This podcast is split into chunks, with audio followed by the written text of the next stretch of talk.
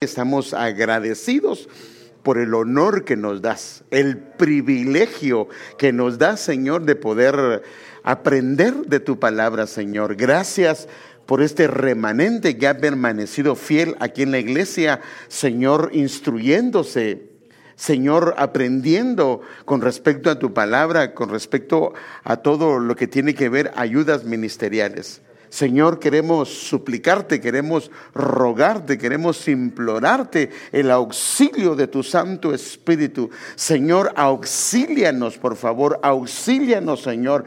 Pedimos tu ayuda, pedimos tu socorro y que esta palabra, Señor, esta enseñanza pueda ser depositada en corazones que anhelan, Señor, servirte, que anhelan, Señor, ser, Señor amado, ayudas ministeriales, que anhelan, Señor, el, el ministerio, Señor. Clamamos, Señor, que por favor pongas ese anhelo y que esa genética de una ayuda ministerial venga sobre cada uno de tus hijos y de tus hijas y de tus siervos y de aquellos que nos están escuchando. En el nombre de Jesús lo pedimos, Señor, y damos gracias, Padre.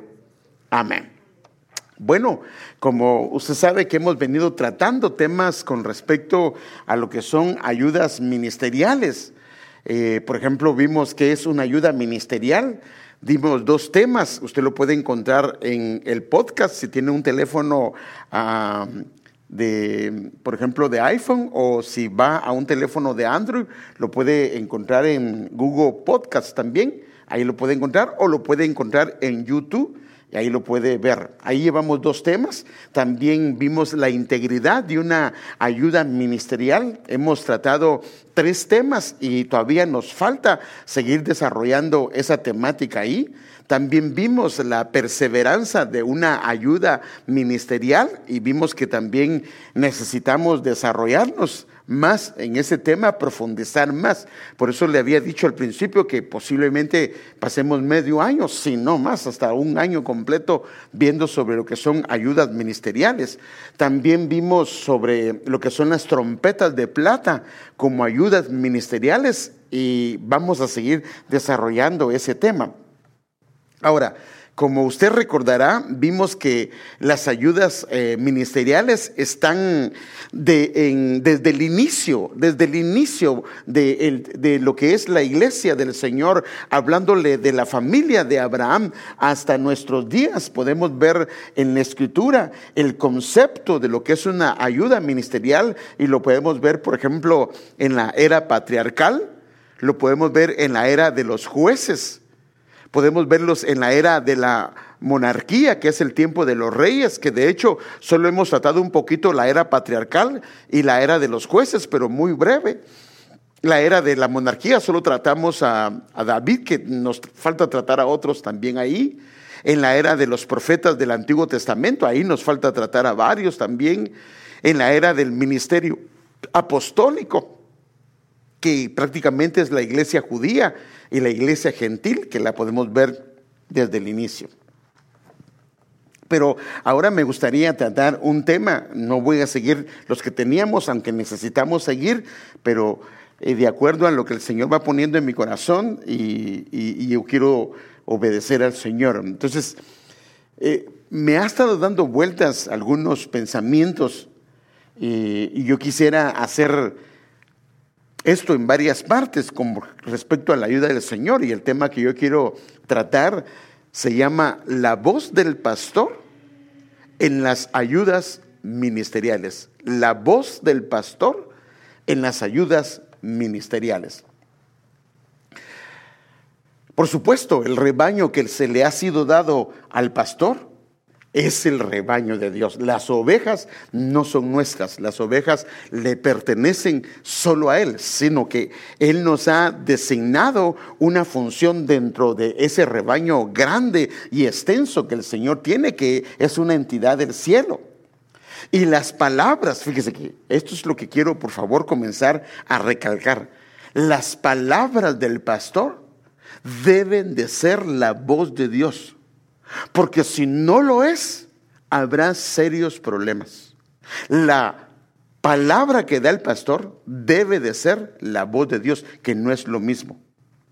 porque las palabras pueden ser las mismas, mas las, la voz puede ser distinta. Inclusive se puede estar hablando de la palabra de Dios, mas sin embargo puede haber una voz distinta.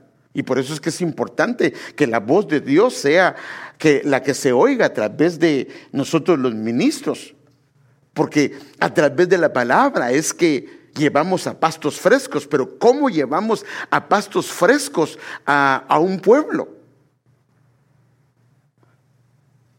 Porque si solo enseñamos y solo predicamos, pero no era lo que el Señor quería que diéramos, no era la voz de Dios, entonces vamos a informar al pueblo, vamos a traerle conocimiento, pero no va a haber una restauración. Entonces, por eso es que es importantísimo la voz de Dios, que vaya en armonía con las palabras que, que, que se están diciendo. Fíjese, mire este pasaje que es importante. Salmo veintitrés del uno al tres, que habla de el pastor y habla de la voz del pastor. El Señor es mi pastor. Entonces, si Él es mi pastor, nada me faltará. Pero como Él ha levantado ministros, entonces el ministro tiene que ser una extensión del pastor. El ministro es una extensión del pastor, pero no puede ser una extensión del pastor si la voz con la que está operando no es la voz del Señor. Entonces dice, si es el pastor, entonces en lugares de verdes pastos me hace descansar, junto a aguas de reposo me conduce, restaura mi alma, me guía por senderos de justicia, por amor de su nombre. Entonces, cuando la voz de Dios está operando en los siervos del Señor, pastos frescos van a haber. El rebaño se va a sentir satisfecho. Hay un descanso para el rebaño, hay reposo. En la caminata se encuentra reposo. ¿Por qué? Porque se encuentran aguas frescas, pero el que guía a encontrar esas aguas frescas no es solamente el conocimiento, sino es la voz que está detrás de ese conocimiento. Porque la Biblia es clara que la letra mata, pero lo que vivifica es el espíritu. O sea que yo puedo estar predicando la letra y el pueblo no estarse alimentando. Tiene que estar el espíritu detrás, la voz de Dios detrás. Porque entonces, si hay la voz de Dios detrás, entonces va a haber verdes pastos, va a haber lugares de descanso, va a haber lugares de reposo, va a haber una restauración del alma, porque esto es importante dentro del pueblo, y va a haber una dirección hacia senderos de justicia. Porque en la medida que la iglesia va creciendo, estas áreas se tienen que cubrir. Que al pastor le es difícil, o por no decirlo imposible, cubrir si Dios no le da la ayuda. Y por eso es que vienen las ayudas ministeriales. O sea que las ayudas ministeriales hacen también esta labor, porque las ayudas ministeriales son una extensión del pastorado. O sea, la voz de Dios tiene que estar a través del pastorado, y el pastor tiene su extensión a través de las ayudas ministeriales, pero los dos, tanto el pastor como las ayudas ministeriales, deben de operar en la misma voz. No pueden operar en voces distintas.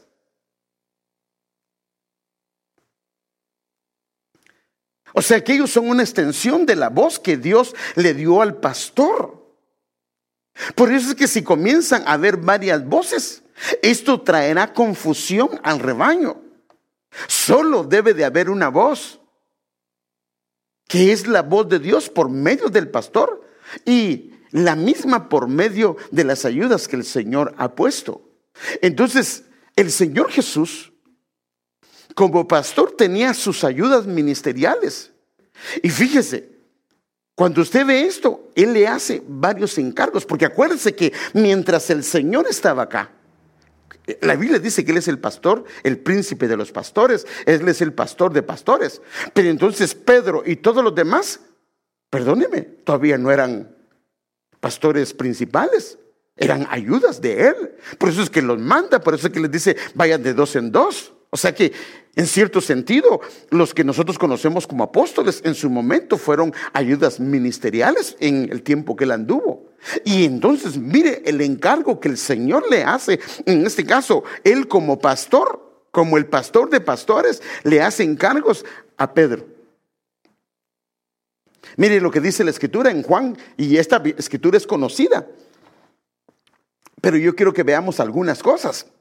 Juan capítulo veintiuno, versículo quince al diecisiete. Cuando pues desayunaron, Jesús le dice a Simón Pedro: Simón, hijo de Juan, ¿me amas más que estos? Le dice: sí, Señor, tú sabes que te quiero. Le dice: apacienta mis corderos. Ahora, soy, voy a seguir, pero si el pastor o las ovejas, o perdón, o las ayudas ministeriales llegan a amar más a las ovejas que al Señor, entonces no le van a poder dar los mensajes indicados, porque quieren quedar bien con el pueblo, aunque deshonren al Señor.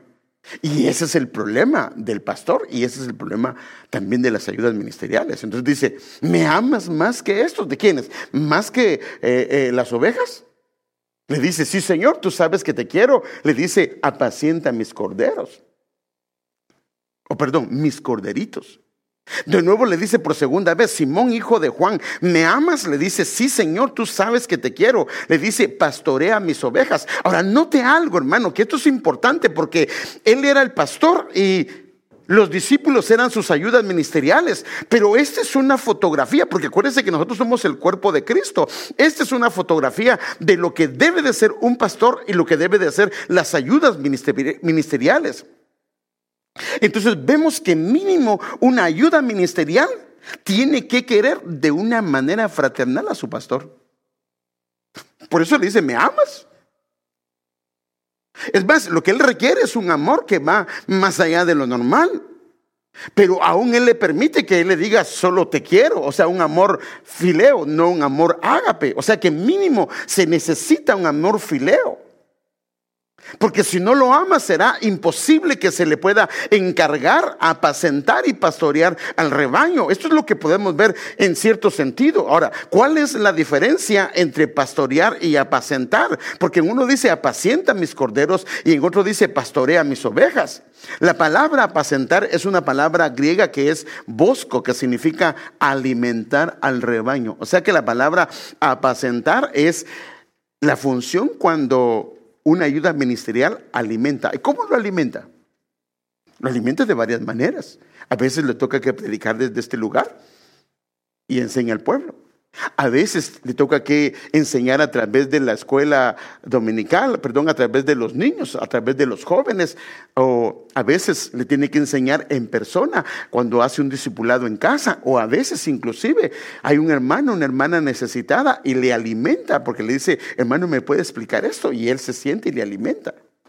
Y pastorear es la palabra poimaino, por, poimaino, que significa cuidar de él mientras pase. O sea, cuidar del rebaño mientras está paseando, mientras está comiendo. O sea, una es darle de comer y la otra es cuidarlo. Ahora, ¿cómo puede una ayuda ministerial cuidar al rebaño si no viene a la iglesia? Porque no es posible. Porque entonces más bien a él le van a dar la bienvenida y a él le van a decir: hermano, usted está bien, se encuentra bien. O, perdóneme, ¿o no sería así? Sí, pues si no lo mira, entonces más bien los, los nuevos o, o la gente le va a decir: hermano, ¿te encuentras bien? Cuando es la ayuda ministerial la que debe de estar pendiente: hermano, no te hemos visto, estás bien, estás bien tu familia. Entonces eso es importantísimo, de que debe de cuidar y debe de alimentar. Ahora, ¿cómo va a alimentar una ayuda ministerial? Y eso lo tenemos que ver todavía. Si la ayuda ministerial no lee la Biblia, ¿cómo lo va a alimentar? ¿Con qué lo va a alimentar? Entonces, el, la ayuda ministerial debe ser una persona que estudie la palabra, o que lea la palabra, o que él mismo se alimente para que tenga que dar de comer. Entonces, fíjese, sigamos leyendo este pasaje. El versículo diecisiete le dice la tercera vez. Ahora se, se requiere mínimo, fíjese, la tercera vez. Le dice la tercera vez: Simón, hijo de Juan, ¿me quieres? Primero le decía: ¿me amas? ¿Me amas? Y él decía: tú sabes que te quiero. No se atrevía, porque acuérdese que Pedro le había fallado. Entonces ahora le dice él: ¿me quieres? Y entonces Pedro se siente como entristecido, porque dijo: yo creo que ni siquiera eso había llegado. Pedro entristecido de que la tercera vez le preguntara ¿me quieres? Le dijo, Señor, tú lo sabes todo. Tú sabes que te quiero porque conoces mi corazón. Y él le dice, apacienta mis ovejas. Ahora, note esto, por favor. Entonces, una ayuda ministerial debe de ayudar a apacentar. Pero note, no solo a ovejas, sino también a corderitos. Se recuerda que la palabra apacentar es darle de comer. Entonces, fíjese, pues, apacienta mis ovejas. Mire el versículo anterior. Apacienta mis corderitos. O sea que una ayuda ministerial, ¿a quiénes les debe de dar de comer? ¿Pero a quiénes más? Y a las ovejas. O sea que cuando una persona está como ayuda ministerial y no quiere darle de comer a los corderitos, no está bien. ¿Sí lo puede ver, hermano? Aquí dice, apacienta mis ovejas, y en la parte dice, el versículo quince, apacienta mis corderos, que la palabra apacentar es dar de comer. Entonces, el, la, el, la ayuda ministerial debe de estar dispuesto de predicar, enseñar, tanto a los pequeños como a los grandes, porque como es un llamado, es parte de su genética. Si por ejemplo yo le digo, hermano, te quiero pedir un favor, ayúdame a enseñarle a los jóvenes. Si es una ayuda ministerial, ¿qué debería decir? Amén, Amén porque la labor que el Señor me ha llamado es apacentar. Y si le digo, hermano, eh, quiero que hagas un favor, fíjate que los varones necesitan que se les enseñe, o la reunión de jóvenes, o la reunión de niños. Hay hermanos que es muy profundo lo que yo sé. No, no. Porque yo creo que Dios nos ha dado la gracia, como hace una madre, ¿no? Una madre viene y al bebé le da cierto tipo de comida, y ya a los que han crecido le da otro tipo de comida. Eso lo miramos en las mamás, porque Dios le ha dado la gracia. Entonces, debe estar dispuesto a enseñarle tanto a los corderitos, que son los pequeñitos, como a las ovejas, los que ya han crecido. Por supuesto, pastorear las ovejas que son del Señor. Ahora, entonces debemos de entender que así como en el huerto habían varias voces, hoy siguen operando de alguna manera. Y acuérdense por qué le estoy diciendo, porque las palabras pueden ser unas, pero es importante que las palabras estén en armonía con la voz de Dios. Porque yo puedo estar hablando las palabras de Dios, mas no estar operando en la voz de Dios. Porque, perdónenme, hasta la gente del mundo lee la Biblia y le enseña, pero no significa que Dios esté hablando a través de ello. Entonces sí es importante, porque por eso es que cuando el Señor venga a los ministros, donde nos van a calar es que si le dimos el alimento a tiempo. En otras palabras, si le dimos el alimento apropiado. Pero para darle el alimento apropiado, no es de agarrar un texto acá, no es de agarrar un texto acá, sino hay que orar y decirle, Señor, ¿qué es lo que tú quieres darle al pueblo? Entonces es importante. Ahora déjeme mostrarle una gráfica que con usted de alguna manera ya lo he visto, pero es bueno que lo recordemos. Entonces, Dios da su voz, y cuando Él da su voz, fíjese, la voz se manifiesta de diferentes maneras. Por ejemplo, una de ellas es que es un sonido articulado, audible o entendible. Por ejemplo, una persona me puede decir las mismas palabras, la otra persona me dice las mismas palabras. Son las mismas palabras, pero yo sé que una es la voz de tal persona y otra es la voz de tal persona. Pero si son las mismas palabras, ¿pero por qué detecto? Porque la voz es diferente, de dónde procede. Entonces, la voz es de dónde procede. ¿De dónde procede? Entonces la voz es el sonido articulado, lo que nosotros oímos es el sonido articulado, audible y o entendible. Pero la voz de Dios, por eso la Biblia dice que habla muchas veces y de muchas maneras. Por ejemplo, puede ser a través de un sentir o un pensar, viene la voz de Dios. Puede ser a través de palabras, puede ser a través de sueños, puede ser a través de visiones. Puede ser a través de impulsos, porque sabe que Dios habla también. A veces después nos quedamos otros, pero ¿por qué hizo esto? Pero era de Dios. Puede ser a través de circunstancias que Dios está hablando, diciéndonos, hey, esto no está bien, o esto no está correcto, o por aquí quiero, o no hagas eso, porque esto te puede afectar en esto. Entonces, vemos que la voz de Dios se manifiesta de diferentes maneras. Ahora, ¿por qué le estoy diciendo todo esto? Porque de la misma manera que la voz de Dios opera en, en palabras, en sentir, en pensar, en sueños, en visiones, en impulsos, en circunstancias, también la voz del enemigo. La voz del enemigo opera a través de palabras, pero también opera a través de sentires, a través de sueños, a través de visiones, a través de impulsos y circunstancias. Y aquí es donde nosotros necesitamos tener cuidado. Porque la Biblia dice que, por ejemplo, discernamos la profecía. Pero si tenemos que discernir la profecía, tenemos que discernir también los sueños. Por ejemplo, no porque venga fulano, mengano y me diga, hermano, el Señor me dijo esto, lo voy a recibir. En la Biblia vemos cantidad de veces de gente que estaba profetizando de su corazón, pero no era de Dios.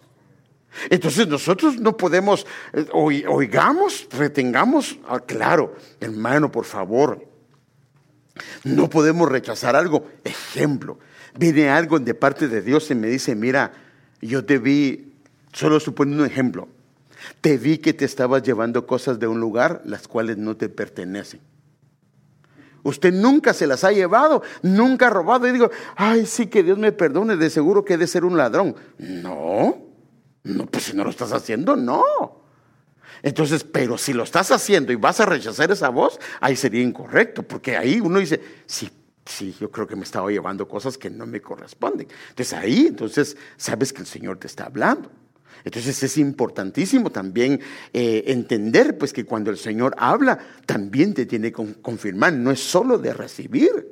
Porque así como a la hermana, al hermano, el Señor le puede hablar, también le puede hablar el enemigo, a no ser que su... Por eso es, por eso es importantísimo que un vaso esté purificado. Cuando un vaso está purificado, solo pasa agua limpia. Pero cuando un vaso se ensucia, se limpia, se ensucia y se limpia, el riesgo que hay que de repente lo puede usar también el enemigo. Y no nota la diferencia. Hermano, mire, si Pedro, que andaba con el Señor, ¿quién dicen los hombres? Dijo el Señor Jesús, ¿quién dicen los hombres que soy yo? Y todo el mundo dieron su... Su, su, su entendimiento de lo que él era. Y Pedro dijo, tú eres el Hijo del Dios viviente. Y dice el Señor Jesús, esto no te lo reveló carne ni sangre, sino mi Padre.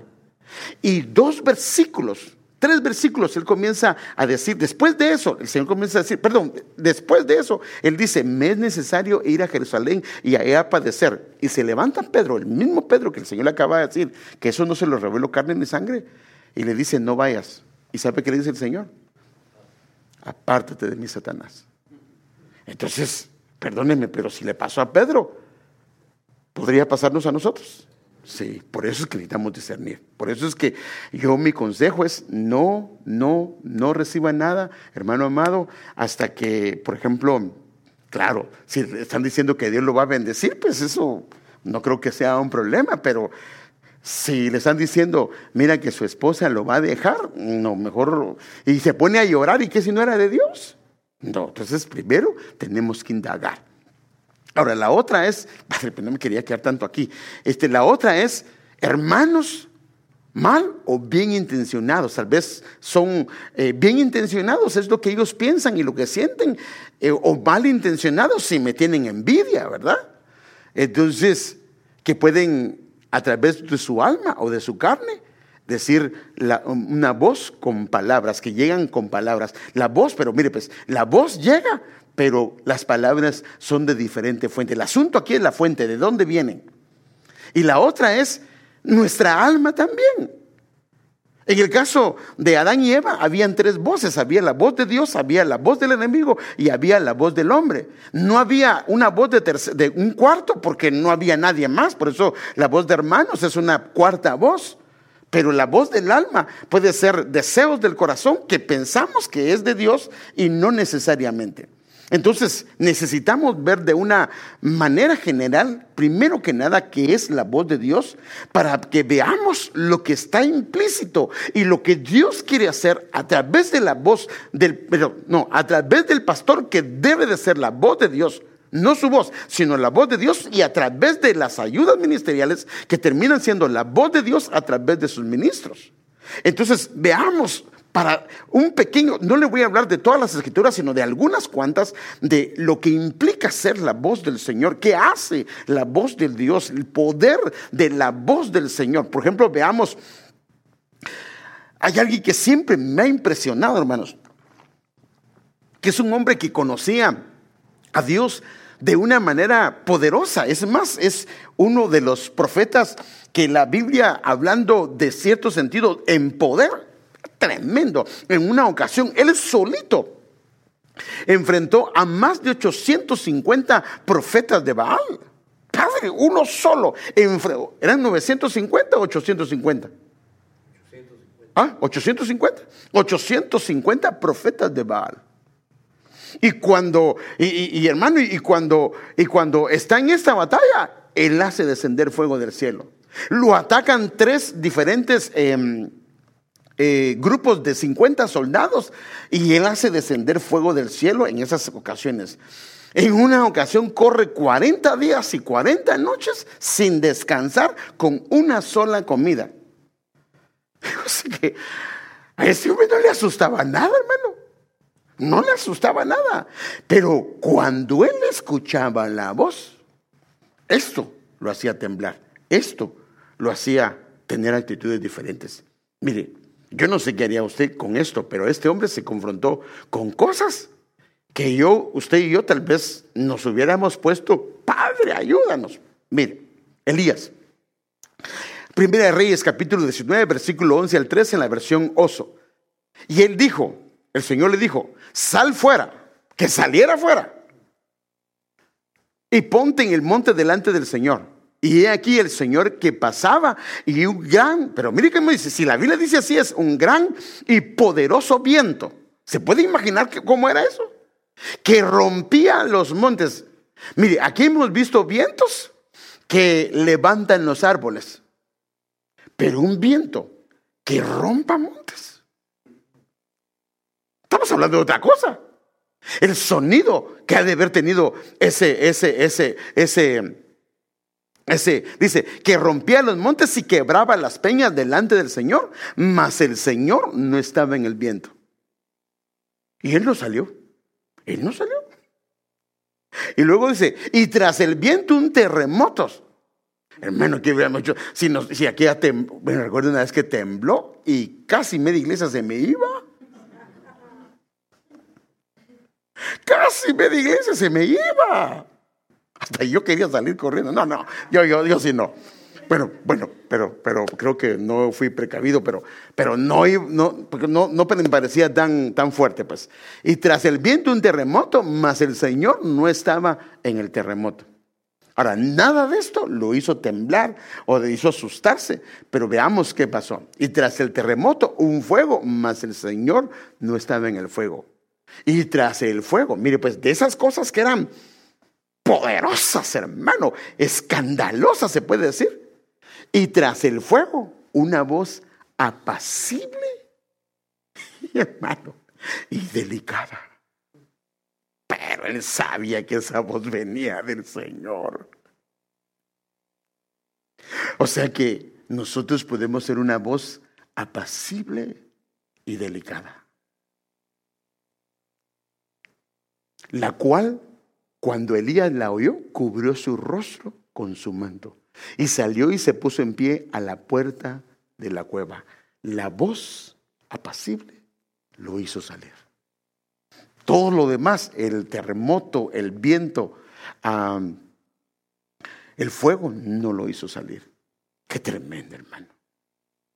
Te mire el poder, Padre Santo, ayúdanos, Señor, de una voz apacible. O sea que hay una voz apacible, hermano, que tiene un poder de parte de Dios. Y a eso quiere llevar Dios, a los ministros nos quiere llevar, y a las ayudas ministeriales. Qué tremendo, hermano. Que salgan a la puerta y que puedan ver al Señor. Veamos algunas de otras cosas que es, tiene que ver con la voz del Señor. Ahora pues, ¿por qué hemos de morir? Este fue el día que ellos estaban en el monte. eh, y Dios comienza a hablar y el pueblo comienza a escuchar. Es esa vez. Ahora pues, ¿por qué hemos de morir?, le dicen ellos a Moisés, porque este gran fuego nos consumirá. Cuando escucharon la voz de Dios, imagínense la carne, cómo se sentía la carne al escuchar la voz de Dios, hermano. Porque nosotros ahora, y fíjese qué tremendo, hermano, ahora nosotros la escuchamos a través de filtros. El filtro es el pastor, el filtro es la ayuda ministerial. Y es una preparación para que nuestro oído se comience a adaptar a su voz. Porque si hoy no podemos escuchar a tra- voz, a tra- la voz a través del filtro, ¿cómo la vamos a escuchar en su presencia? Ahí es donde dice la Biblia que algunos van a salir avergonzados y no van a poder estar, porque la Biblia habla que en Apocalipsis, cuando lo vean a él, mucha gente en, en, la, en la tribulación se van a esconder de él cuando oigan su voz. Pero aquellos que han estado escuchando la voz del pastor, la voz de las ayudas ministeriales, cuando estén en su presencia, ya su oído está adaptado. Entonces dicen ellos, ahora pues, ¿por qué hemos de morir? Porque este gran fuego nos consumirá. Si seguimos oyendo la voz del Señor nuestro Dios, entonces moriremos.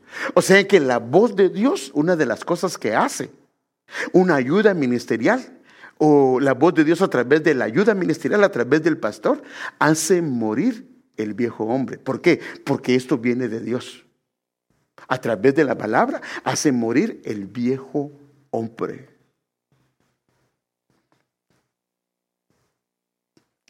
Fíjese que entonces aquí viene alguna pregunta. Si en una congregación el pueblo no está siendo transformado, no está siendo restaurado, no está creciendo, aquí nos tenemos que hacer una pregunta. ¿Será que hay algún problema con el portavoz?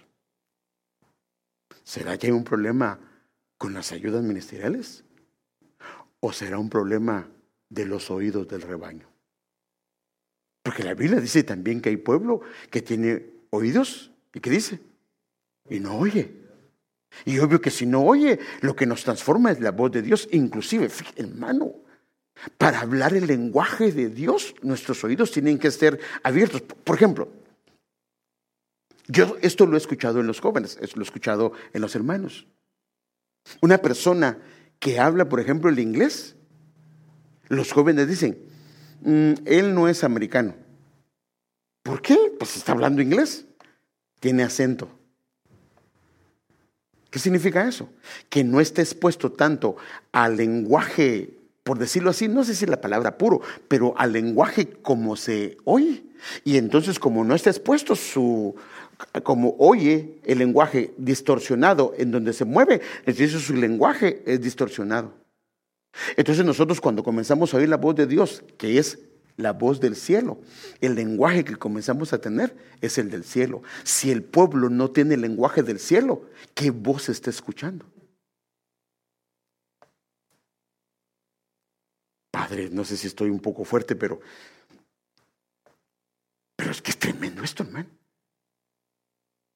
En una iglesia debe de haber un crecimiento, una transformación, un morir del viejo hombre. No solo a través del pastor, sino a través de las ayudas ministeriales. Y por supuesto, ni el pastor ni las ayudas ministeriales deben de estar operando en el viejo hombre. Debemos de ir renunciando a todo esto para que podamos dar un buen ejemplo al rebaño. Ah, mire qué, qué cosas tremendas que implican la voz del Señor. Entonces, la voz de Dios a través de las ayudas ministeriales. Déjenme enseñarle otro. Mire este Deuteronomio treinta, nueve al diez. Entonces el Señor tu Dios, mire qué va a hacer la voz de Dios, hermano. Mire qué va a hacer la voz de Dios. Te hará prosperar. Y ahora va a ver que está involucrado con la voz de Dios. Entonces el Señor tu Dios te hará prosperar abundantemente en alguna de las obras de tu mano. Ay, padres, no, no se me vaya a dormir, ¿va? Porque ya, ya se me duerme en el culto, y que se me duerma aquí no puede ser, porque aquí son ayudas ministeriales. Te hará prosperar abundantemente en toda la obra de tu mano. ¿Qué haces? Te va a bendecir. En el fruto de tu vientre vas a ser como Abraham, que aún de en la vejez puedes, pueden venir niños. Te va a bendecir en el fruto de tu ganado, o sea, en lo que te genera ganancias, que puedes eh, sembrar tu tierra, en el producto de tu tierra. Pues el Señor de nuevo se deleitará en ti para bien, tal como se deleitó en tus padres. Entonces, cuando nos exponemos a la voz de Dios, no solo las palabras de Dios, el resultado es sorprendente. Porque, como le estaba diciendo hace un momento, hay veces que podemos hablar las palabras de Dios, o sea, la ley de Dios, pero no necesariamente estar la voz de Dios, porque no era eso lo que el Señor quería hablar. Entonces, fíjese, mire lo que sigue diciendo este pasaje. Acuérdense, este es el versículo nueve y este es el versículo diez. Si obedeces la voz del Señor tu Dios, o sea, que aquí lo que está diciendo, aquí, aquí lo que está diciendo, entonces el Señor tu Dios te hará prosperar en todo lo que está diciendo ahí. Si obedeces la voz del Señor tu Dios. Entonces, otra cosa que tiene que haber en una iglesia es que el pueblo tiene que comenzar a prosperar. Hermanos, esto es lo que yo puedo ver aquí en la Biblia. Tiene que comenzar a prosperar. Porque tal vez no está prosperando porque Dios todavía está preparando su corazón, porque no está listo para la abundancia que Dios tiene. Porque acuérdense que hay un principio que debe de crecer el interior juntamente con el exterior. Pero si nunca crecemos, aquí lo que dice es que va a haber todo esto, si obedeces a la voz del Señor. O sea que podríamos estarle escuchando, pero ¿qué se requiere del que está escuchando? Obediencia.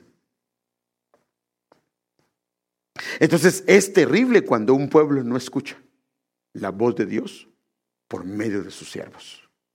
Mire, y aquí quiero explicarle algunas cosas, hermano. Fíjese, hace poco le acabo de hablar sobre el libro de Jeremías, donde la palabra escuchar en todo el Antiguo Testamento, la palabra hebrea, en el libro donde más aparece es en el libro de Jeremías.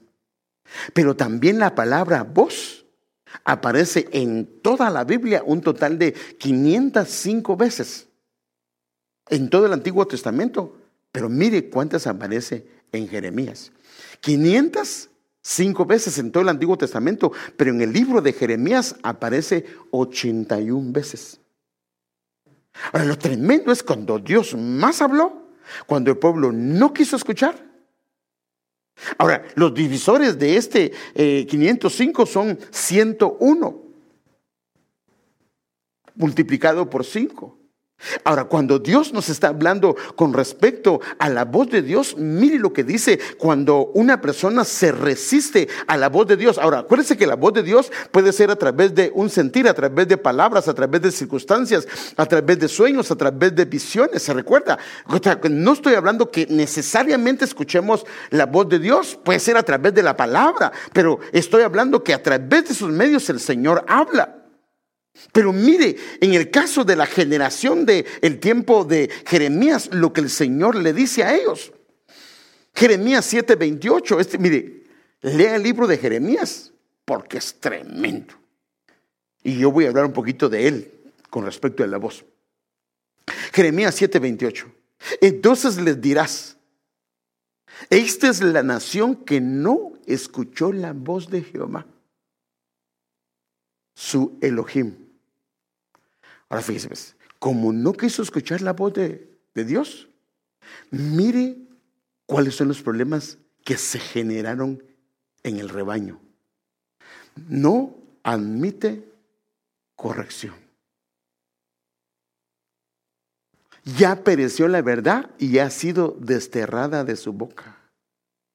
O sea que cuando un pueblo deja de escuchar, cuando un rebaño, una oveja, deja de escuchar la voz de Dios, no admite que lo corrijan, no admite que lo instruyan, no admite que le orienten y le digan, así se debe de hacer.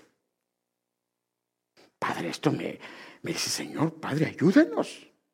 Porque lo que dice es que cuando estamos escuchando la voz del Señor, Él nos habilita para que en nuestro corazón asimilemos la corrección, que entendamos, como dice el libro de Hebreos, dice que la disciplina Es para que participemos de su santidad, es para que nosotros seamos guiados en el camino de santidad.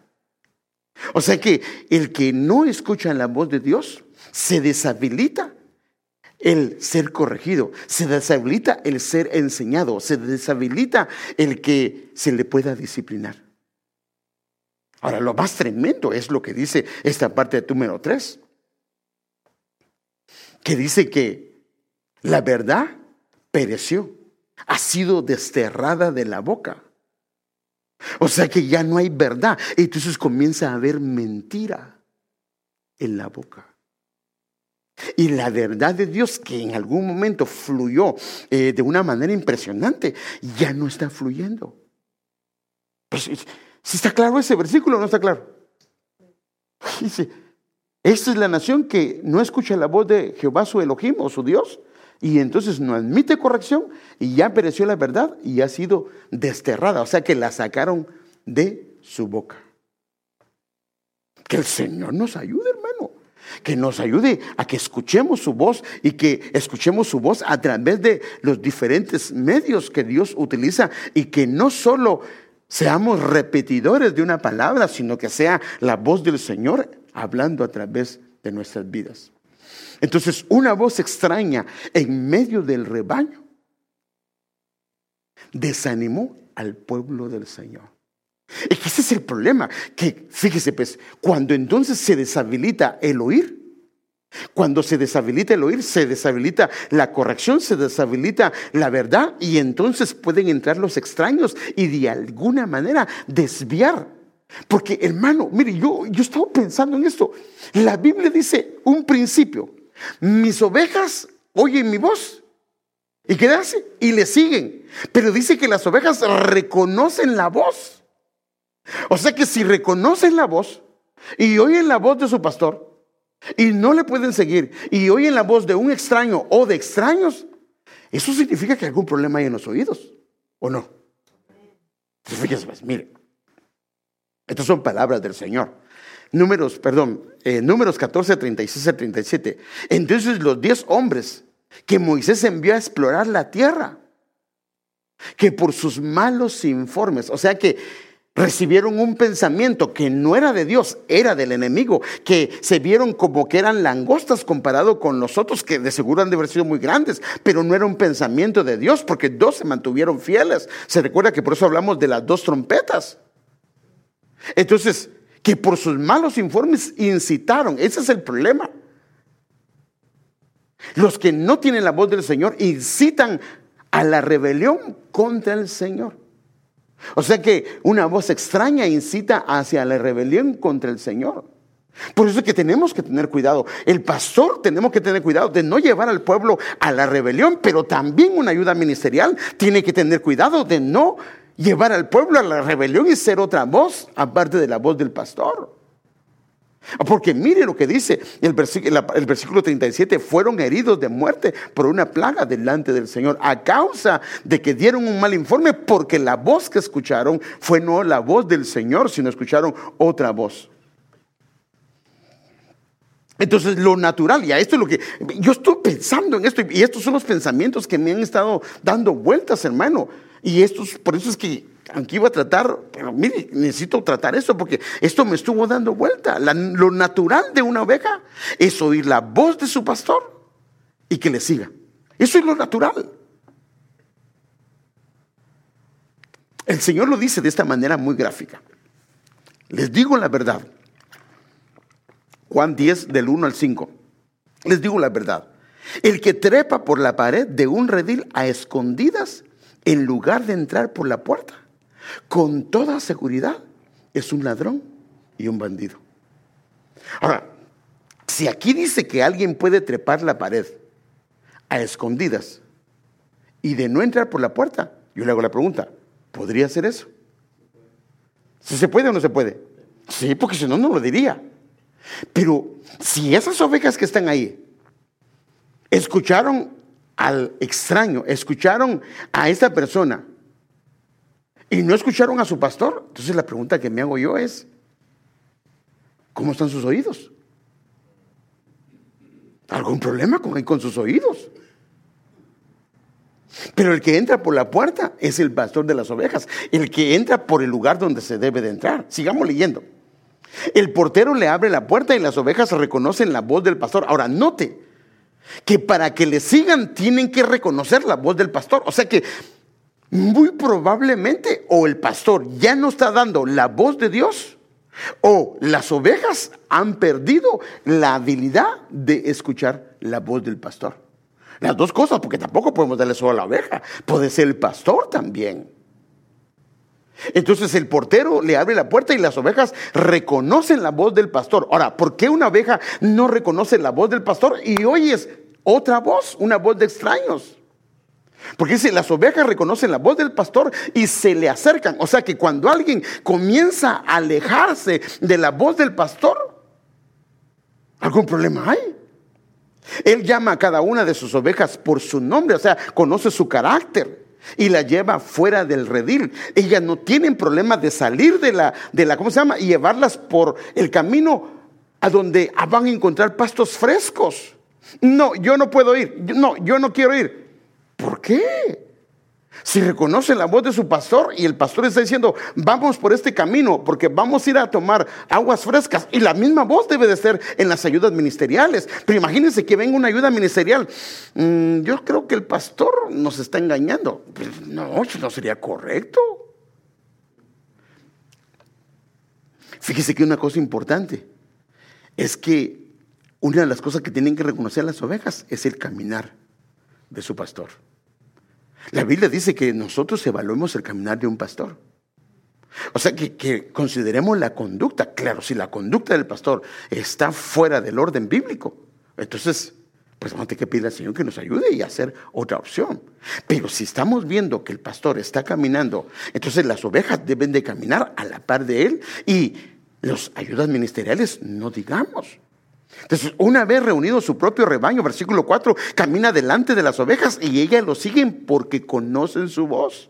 Nunca seguirán a un desconocido. Ahora, mire lo que dice, hermano.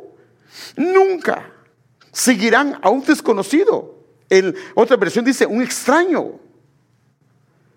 Entonces, ¿por qué es que una persona se puede ir con alguien más a no ser que no sea del rebaño de la iglesia, que tal vez el que, el que lo llamó es su pastor verdadero, entonces no hay ningún problema? Pero si es verdadero, debe entrar por la puerta, debe entrar en orden, debe de hacer las cosas en el orden de Dios.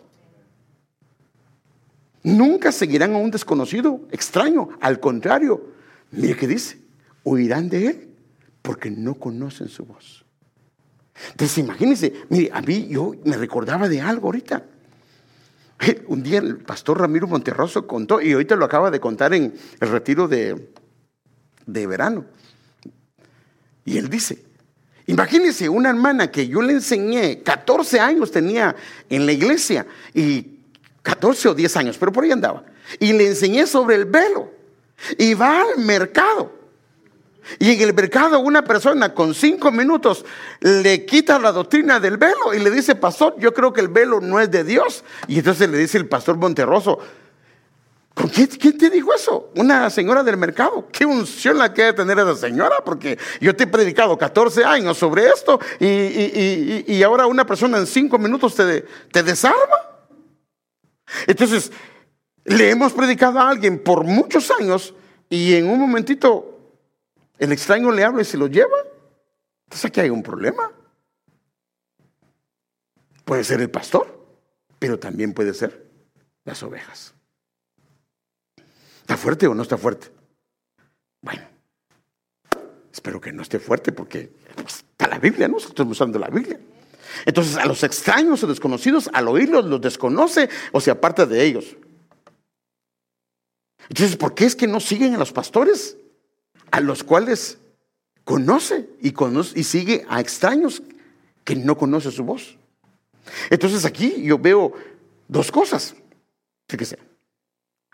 Segunda de Corintios once tres. Ahora, ¿por qué estoy hablando esto? Porque tanto el pastor tenemos que mantenernos con la voz de Dios y nuestras palabras deben de ser la fuente de la voz de Dios, pero también El, las ayudas ministeriales, la fuente debe de ser la voz de Dios a través del pastor y ellos, y los ayudas ministeriales, una extensión de la voz del Señor.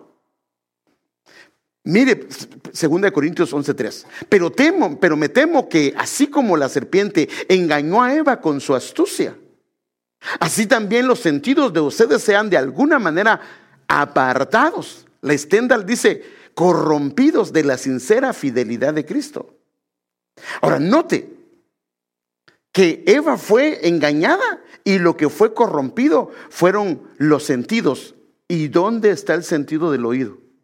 O el, o el oído, que es un sentido, ¿cierto? O sea que lo que dice es que le afectaron su oír. O sea que si a Eva le afectaron su oír, hermano, una mujer que estaba en la presencia del Señor, en un estado de perfección, podría hacerlo con nosotros. Bueno, esta palabra que dice aquí eh, astucia es una palabra que significa destreza, habilidad, en el sentido malo, truco, uh, manosear, artimaña, astucia. O sea que dice que la serpiente con engaño. O sea, aquí viene el asunto. La, la, la, la voz de la serpiente se dio a través de palabras, pero las palabras venían de la serpiente, lo cual significa que era el diablo. Entonces, ¿por qué es que tenemos que tener cuidado? Porque podemos ver que si los sentidos, si el enemigo a través de escucharle, a través de oírle, a través de ponerle más atención. Entonces cuando comenzamos, fíjese qué, qué importante esto. Mire, yo creo que, hágate cuenta que tengo una ayuda ministerial. Y él oye un comentario incorrecto de una de las ovejas, de una de las ovejas. Lo correcto es que venga y se acerque conmigo y me pregunte, pastor, esto y eso estoy escuchando de fulana de tal o de fulano de tal. Entonces me da la oportunidad de aclararle y decirle, no, mijo, eso no es correcto, eso no es lo que dice la Biblia o eso no fue lo que sucedió. Pero ¿qué si la ayuda ministerial comienza a regar el problema sin siquiera consultarme? Entonces comienza, sin darse cuenta, a sembrar una voz distinta. Entonces, veamos que la serpiente corrompió los sentidos.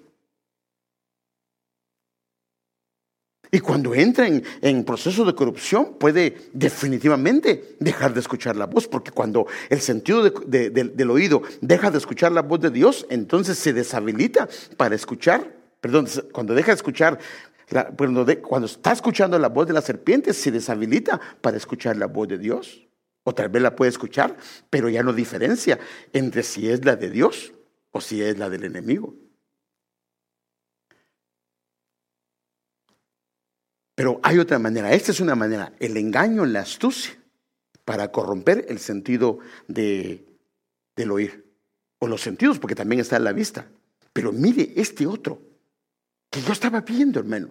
Porque está, estaba pensando más que todo en esto, de que yo empecé a pensar, pero si como una persona que en su genética, una oveja que en su genética tiene la voz de su pastor y la reconoce y le han predicado por años, ¿por qué es que se puede ir con un extraño que no ha entrado por la puerta, que se ha saltado la puerta, que se ha saltado la muralla?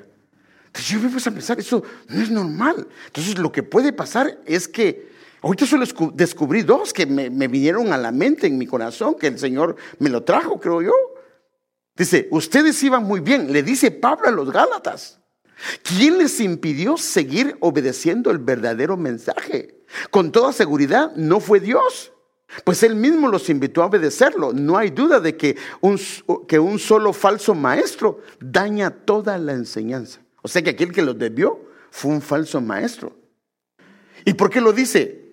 Fíjese qué tremendo, que ellos iban muy bien, porque en el versículo tres uno de Gálatas vemos en la versión Reina Valera actualizada, dice, oh Gálatas insensatos, ante cuyos ojos Jesucristo fue presentado como crucificado, ¿quién os hechizó? Hermano, a toda una iglesia la hechizaron los judaizantes. Esto es lo que dice. Bueno, aquí está, mire, eh, eh, si lo lee en Gálatas tres uno en, la, en Reina Valera actualizada, dice, ¿quién os hechizó?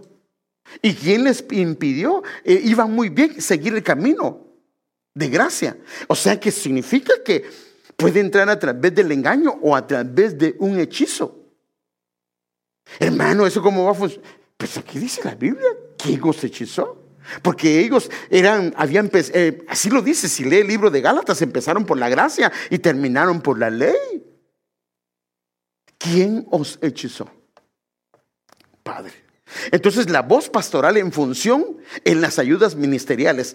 Eh, como usted es ayuda ministerial, llevo cincuenta minutos, pero como usted es ayuda ministerial, sé que aguanto un poquito más. Entonces, déjeme, déme unos diez o cinco minutos, diez, unos diez o quince minutos, porque quiero terminar con esto y lo voy a dejar como a la mitad. Pero déjeme decir, entonces la voz pastoral en función cuando está operando en las ayudas ministeriales. Entonces, déjenme darles algunos ejemplos, especialmente con una historia, que es la historia del ciego Bartimeo. Mire, leamos esta historia. Marcos capítulo diez, versículo del cuarenta y seis al cincuenta, en la Reina Valera mil novecientos nueve. Entonces viene a Jericó, era Jesús, y saliendo él, el Señor Jesús, de Jericó y sus discípulos, una gran compañía. Bar, entre ellos, Bartimeo, el ciego, hijo de Timeo. Ahora, mire quién era Bartimeo. Era hijo de Timeo y hijo de Timeo. Bar es hijo y Timeo significa hijo de impureza, hijo de suciedad. Hermano, mire qué tremendo. Hijo de contaminación, hijo de menstruo, o sea, de menstruación. O sea, que el que se iba a acercar, el que comenzó a dar voces, era alguien que estaba en una condición lamentable. Entonces, este estaba sentado junto al camino mendigando y oyendo que era Jesús el Nazareno, comenzó a dar voces. Mire, pues, era la voz de alguien que estaba en una condición lamentable, de impureza, de suciedad, de contaminación, de menstruación. O sea, hablando de suciedad. Y él, cuando oyó que Jesús comenzó a pasar, comenzó a dar voces y a decir: Jesús, hijo de David, ten misericordia de mí. Entonces vemos que la condición de muchos que llegan a la iglesia, llegan en condiciones lamentables como eh, Bartimeo. Vimos que están a la orilla del camino y su condición es tan lamentable que cuando logran ver que el Señor está haciendo algo, que el Señor está pasando, ellos comienzan a suplicar por ayuda, tratan de buscar la ayuda y la misericordia de Dios y comienzan a dar voces gritando. Y no es otra cosa, los gritos no es otra cosa, sino una necesidad implícita en ellos de necesidad de misericordia, de cambiar. Pero aquí es donde está el problema de los que siguen y rodean al Señor, o sea, de las ayudas ministeriales, porque hay dos tipos de ayudas ministeriales y se lo quiero mostrar. Aquellos que son como intermediarios y hacen que ellos se acerquen al Señor por medio de sus ministros, pero están también aquellos que son como voces de ayuda, de socorro.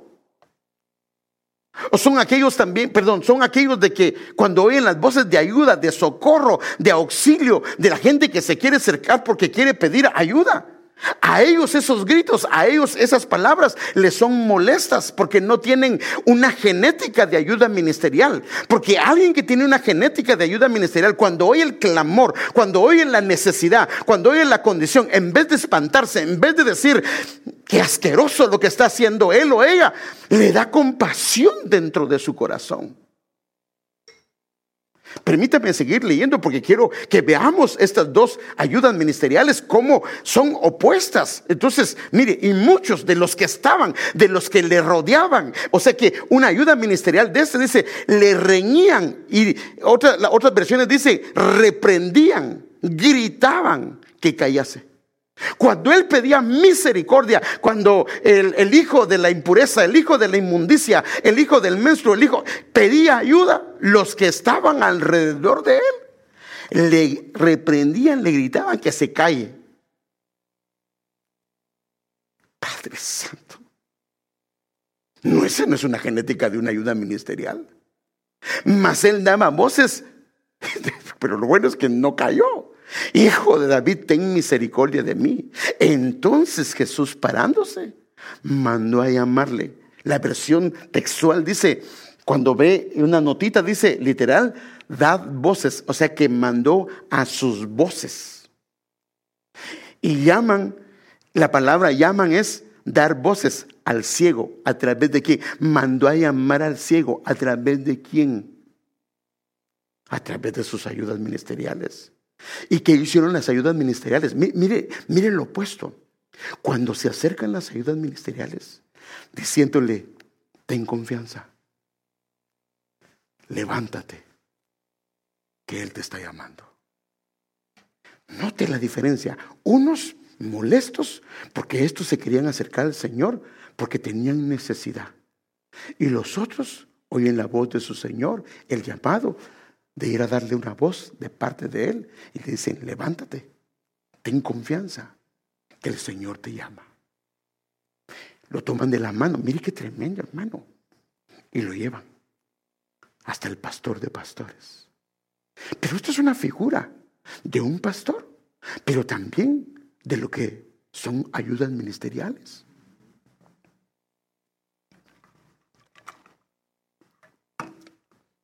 Entonces los discípulos, ayudas ministeriales, reciben la orden de Jesús de dar voces para ayudar al que está gritando. Sus gritos, sus, sus necesidades, Su, su, su, su, la, la condición en la que se encuentran no son para espantarse, sino es para extender la misericordia, para decirle, levántate, ten confianza que el Señor te está llamando. Lo buscan, lo localizan, lo animan. Para mí, hermanos, yo lo que veo en esta figura, que es una historia verdadera, es el diseño de lo que es una ayuda ministerial, operando juntamente con el pastor. Ellos animan a los que están en condición lamentable.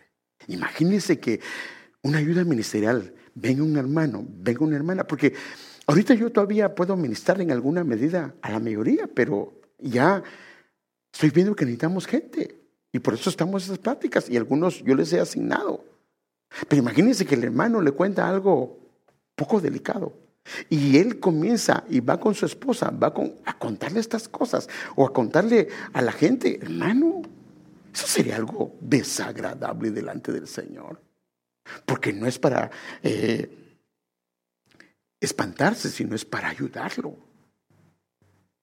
Por eso ahí es que el Señor dijo, llamadle, dad voces. Las voces del Señor llegaron a través de sus ministros a traer a Bartimeo, al hijo de esa condición.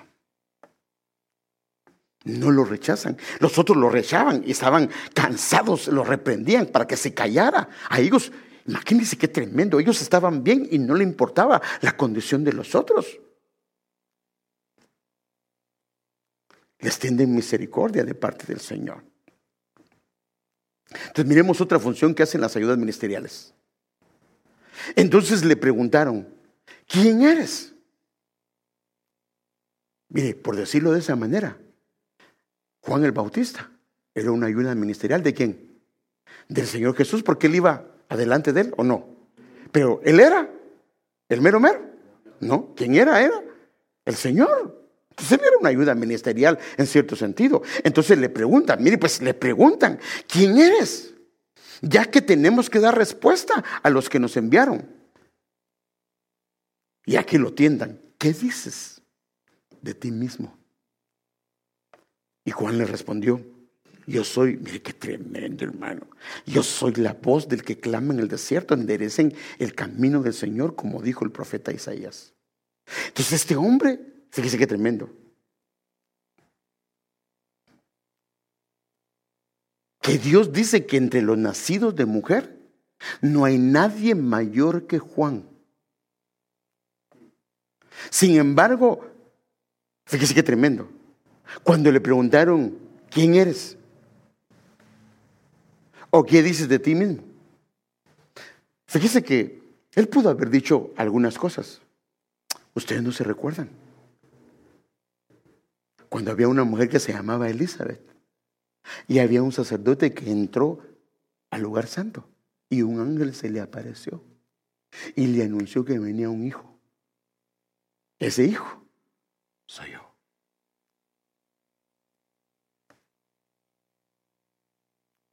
sea que yo fui dado por una revelación de un ángel. Mi nacimiento vino por revelación de Dios. Ni siquiera se dio gloria, sino solamente dijo, yo soy la voz. Padre, qué tremendo, ¿verdad? Qué tremendo cuando yo soy la voz de Él. Yo soy la voz de Él.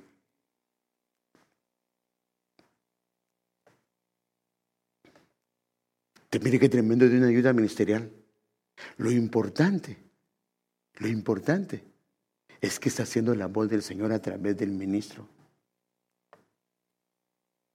De la voz que está atrás del ministro. Porque esa voz es Dios mismo que le ha mandado, y fíjese qué tremendo, a enderezar el camino.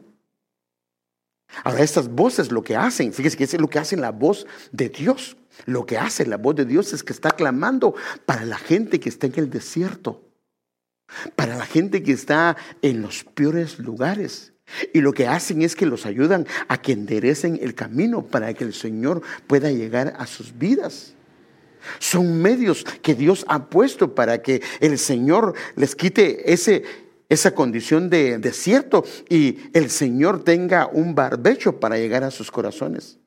El Señor puede enderezar las vidas de estas personas a través de ayudas ministeriales. Y él mismo dice que él es un, una voz que dice el profeta Isaías, mire, porque este Juan es aquel a quien se refirió el profeta Isaías cuando dijo, voz del que clama en el desierto. O sea, es una voz que está clamando en la gente, hermano amado, que está en el desierto. Preparen el camino del Señor, anunciándoles que Dios tiene un plan para ellos. Hagan derechas sus sendas, trabajando para que ellos comiencen, como lo dijo este, el Salmo veintitrés, para hacer sendas de justicia. Y él, Juan, tenía un vestido de pelo de camello, un cinto de cuero a la cintura, y su comida era de langostas y miel silvestre.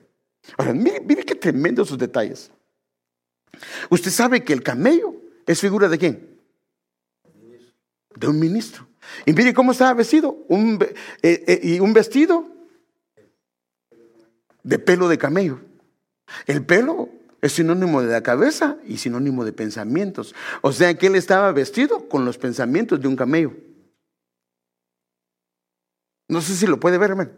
O sea que estaba operando no en sus pensamientos, sino en lo que le dijeron a alguien más. Estaba vestido de pelo de camello.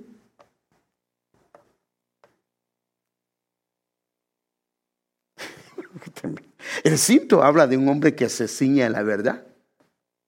Las langostas hablan de, mira qué tremendo, hermano, ya no me da tiempo, pero las langostas hablan en Proverbios treinta, veintisiete, en la versión internacional, hablan de muchas cosas, pero hay una que me llamó la atención. Dice, las langostas que no tienen rey, pero avanzan en formación perfecta. Y él comía langostas. En otra, en otra, en, En otras palabras, era un hombre que caminaba en una formación perfecta, como un ejército. Y la versión T L A dice, los saltamontes, que son las langostas, que aunque no tienen comandantes, son tan ordenados y disciplinados como un ejército. En otras palabras, que aunque no esté el pastor, caminan en orden. Aunque, porque es lo que dice aquí, dice, dice, las langostas, los saltamontes o las langostas, aunque no tienen comandantes, son tan ordenados y disciplinados como un ejército. Aunque él no esté y lo deja a cargo, de todas maneras opera con un vest- una vestimenta de, de pelo de camello. No necesita estar él presente porque puede operar sin ningún problema, puede operar en disciplina, puede operar en orden, puede operar en una formación perfecta. Entonces las, las ayudas son delegaciones que Dios le da a través del pastor a un hermano que se, a una hermana que es una ayuda para que pueda caminar en disciplina y en formación perfecta. Y cuando habla de la miel, hermano, la miel habla de varios significados, habla de prosperidad, de bienestar, de refrigerio, de revelación, pero hay uno, y con esto voy a terminar, de que está vestido de pelo de camello, sus funciones. Está un cinto de cuero, la verdad. Y su comida, langostas, que está en orden. Pero miel silvestre, mire lo que dice ese pasaje y con eso terminamos. Las palabras de las ayudas ministeriales están impregnadas de miel. Mire, Proverbios dieciséis, veinticuatro. Las palabras amables son como la miel dulces al, al alma y saludables para el cuerpo. O sea que la manera de dirigirse a los hermanos, ¿cómo es? Amablemente. Es una ayuda ministerial.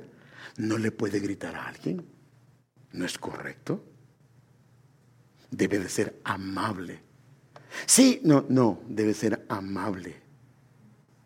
Porque dulces son al alma y saludables. Lo que trae es salud para el cuerpo, medicina para el cuerpo. O sea que una ayuda ministerial operando en medio de su pueblo, lo que trae es amabilidad, pero trae salud al cuerpo. O sea que ve que hay un problema ahorita en este momento. Hay que mirar el pastor cómo lo arregla. No, no, no. Él viene y sus palabras. Hermana, mire, esto no es así, porque esto es de esta manera. Y ya lo, la tranquiliza o lo tranquiliza. No le abre malas heridas. No. Esto es lo que yo puedo ver en la Escritura. Padre, que el Señor nos ayude, ¿va? Entonces vamos a tener que seguir porque pues, tenemos que ver este tema. Padre. Y santo Dios. Bueno, vamos a dejarlo ahí. Entonces, la voz del pastor en las ayudas ministeriales. Y esto lo voy a tratar. Mire lo que dice este pasaje. Y yo no, no lo pude tratar porque voy a ver sobre la, la voz enferma, que la voz se puede enfermar. Pero solo quiero ver este pasaje y luego vamos a seguir disertando con la ayuda del Señor en esto. Por eso es que es importante que los que vamos a poner como ayudas ministeriales estén escuchando, estén oyendo. En algún futuro el Señor como me guía les voy a poner, pero hermanos, si alguien no ha venido a las pláticas o una persona no se ha reportado que ha escuchado, perdóneme, significa que esto no está interesado, porque perdóname, hay un pueblo fiel, un remanente fiel que se mantiene aquí, también tienen que hacer, están ocupados, pero aquí vienen. Y mire qué dice, me respondió Jehová. Por eso no voy a ver los demás versículos. Si te vuelves, yo te restauraré. ¿Cómo te vas a volver? Para que puedas estar de pie delante de mi presencia. Si apartas lo precioso de lo vil, serás mi boca. Otras versiones dicen, serás mi portavoz. O sea, portavoz es alguien que llega, que lleva la voz de alguien más. Conviértanse en ellos a ti y no te conviertas tú a ellos.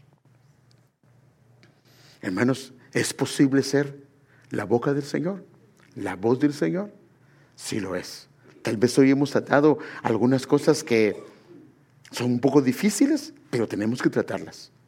Porque yo creo que como pastor sí puedo dar a veces algunas indicaciones y decir, hermano, eso no está correcto. O hermana, eso no está correcto. O amada familia, eso no está correcto. Imagínense si lo hago con una familia de la iglesia, ¿debería de poderlo hacer con una ayuda ministerial? Sí, sin ningún problema. Claro, siempre y cuando lo haga con respeto, con amabilidad. Ahora, ¿por qué lo voy a hacer? Porque lo veo. El Señor sabe, hermanos, que en ningún momento quiero traer daño a la iglesia. Y créeme que cuando yo estaba viendo esto, y por eso le digo algunos pensamientos, le dije, Padre, ayúdame. Porque yo no quiero decir palabras, pero desconectada de la fuente, que es la voz de Dios. Quiero que mis palabras sean que vengan de esa fuente, porque si vienen de esa fuente y digo las palabras, esas palabras van a ser espirituales y van a restaurar, van a renovar, van a traer pasto fresco, van a traer vida. Eso es lo que dice la Biblia. Pero si mis palabras están desconectadas de la fuente, de la voz de Dios, entonces van a ser palabras que pueden matar. Y eso me aflige, eso me angustia en mi corazón, aunque no me lo crea.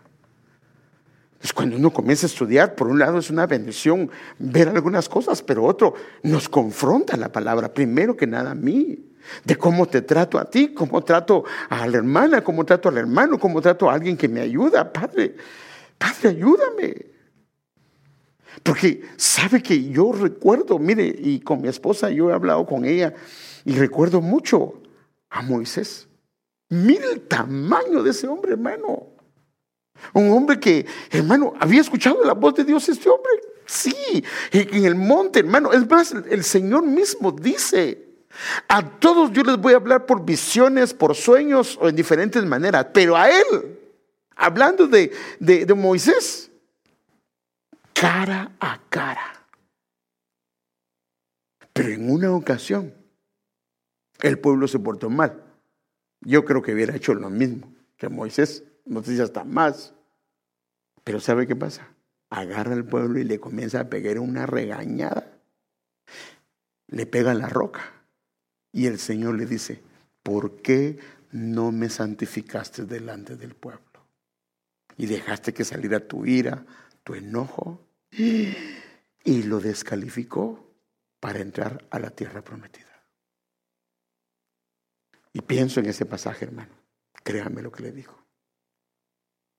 Entonces, hermanos, es un honor, es un privilegio enorme que Dios nos haya llamado a hacer ayudas. Porque yo lo que he visto es que muchas de las ayudas ministeriales Dios las lleva al ministerio. Ahora, ¿cómo voy a hacer yo como ayuda? Voy a ser como ministro. Y de las mismas ayudas me va a poner el Señor también. Si yo fui un dolor de cabeza, entonces ¿qué ayudas me van a poner? Y algunas ayudas también es para tratar el corazón del pastor, porque pues sí, lo tratan a uno también. Pero lo importante es que tienes un privilegio.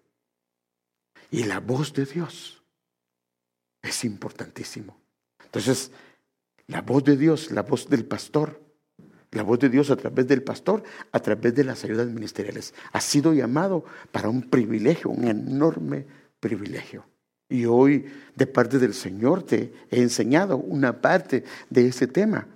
Pero si sientes que no ha sido la voz del Señor, hoy le podemos pedir el perdón al Señor. Si sientes que en alguna medida tal vez fuimos engañados o nos hechizaron o lo que sea, le podemos pedir perdón al Señor. Porque lo correcto es que debe de ser por la puerta, no salteándose la puerta, por la puerta, por la puerta, por la puerta. Si alguien no entra por la puerta, es un desconocido, es un extraño. Y sí me van a responsabilizar por oír esa voz. Porque a no ser que el que te hayan puesto no sea tu pastor, entonces ni modo, hay razón, tal vez el otro es el pastor o la otra es la pastora, entonces no hay problema. Pero si era el pastor, pero mis oídos de alguna manera se inhabilitaron. Entonces que el Señor nos ayude. Y yo quiero que le pidamos al Señor que nos ayude, hermanos. Amén. Amado Padre, Señor, ayúdanos. Es hermoso como tu palabra describe tantas cosas preciosas, pero también a la vez nos pone algunas cosas que no debemos de pasar, algunos límites que no debemos de tocar, algunas cosas en las que debemos de guardarnos. Señor, yo primero que nada pido perdón si en algún momento mis palabras no han sido miel, no han sido amables, no han sido de salud, si he ofendido a algún hermano, alguna hermana, alguna ayuda ministerial, ya sea hombre o mujer, o alguno de los ancianos, de las ancianas de la iglesia, o a un joven o a un niño. Perdóname por favor, Señor, porque no quiero hacer nada incorrecto. Sé que soy capaz de todo, porque sé que podemos hacer barbaridades si tú no nos ayudas. Señor, yo no quiero ser una voz extraña, Señor, y no quiero repetir palabras sin que la fuente seas tú, Señor. Padre, perdóname si en algún momento pude haber dado un mensaje que estaba desconectado de la voz. Perdónanos, Señor, por favor, y perdona a las ayudas ministeriales si se les dio una voz y ellos dieron otra voz, por favor, perdónala, Señor, porque nos equivocamos como todos, eh, la regamos como todos, pero hoy estamos a la luz de tu palabra pidiéndote que restaures, que renueves, que hagas, Señor, en nosotros un cambio en nuestro corazón, Señor, que por favor, Señor amado, restaures esas áreas que están dañadas, esas áreas que de alguna manera eh, fueron dañadas, Señor amado, que las restaures, que las renueves y nos hagas, Señor amado, caminar de una manera hermosa, Señor, que nuestro oído esté afinado para escuchar tu voz, que esté horadada nuestra oreja, Señor, para escuchar tu voz a través, Señor amado, de tus apóstoles, a través de tus ministros, Señor amado, a través del pastor, Señor, o a través de la cobertura que nos has puesto, Señor. Clamamos, Señor, tu misericordia, Señor, y hoy trae sanidad a nuestros oídos, Señor, sanidad a nuestro corazón, Señor, y quita todo velo que pueda haber, Señor, que no nos permite ver las cosas como verdaderamente son, Señor. Permítenos ver las cosas como realmente son, Señor. En el nombre de Jesús te lo pedimos, Señor, y damos las gracias, Padre. Amén.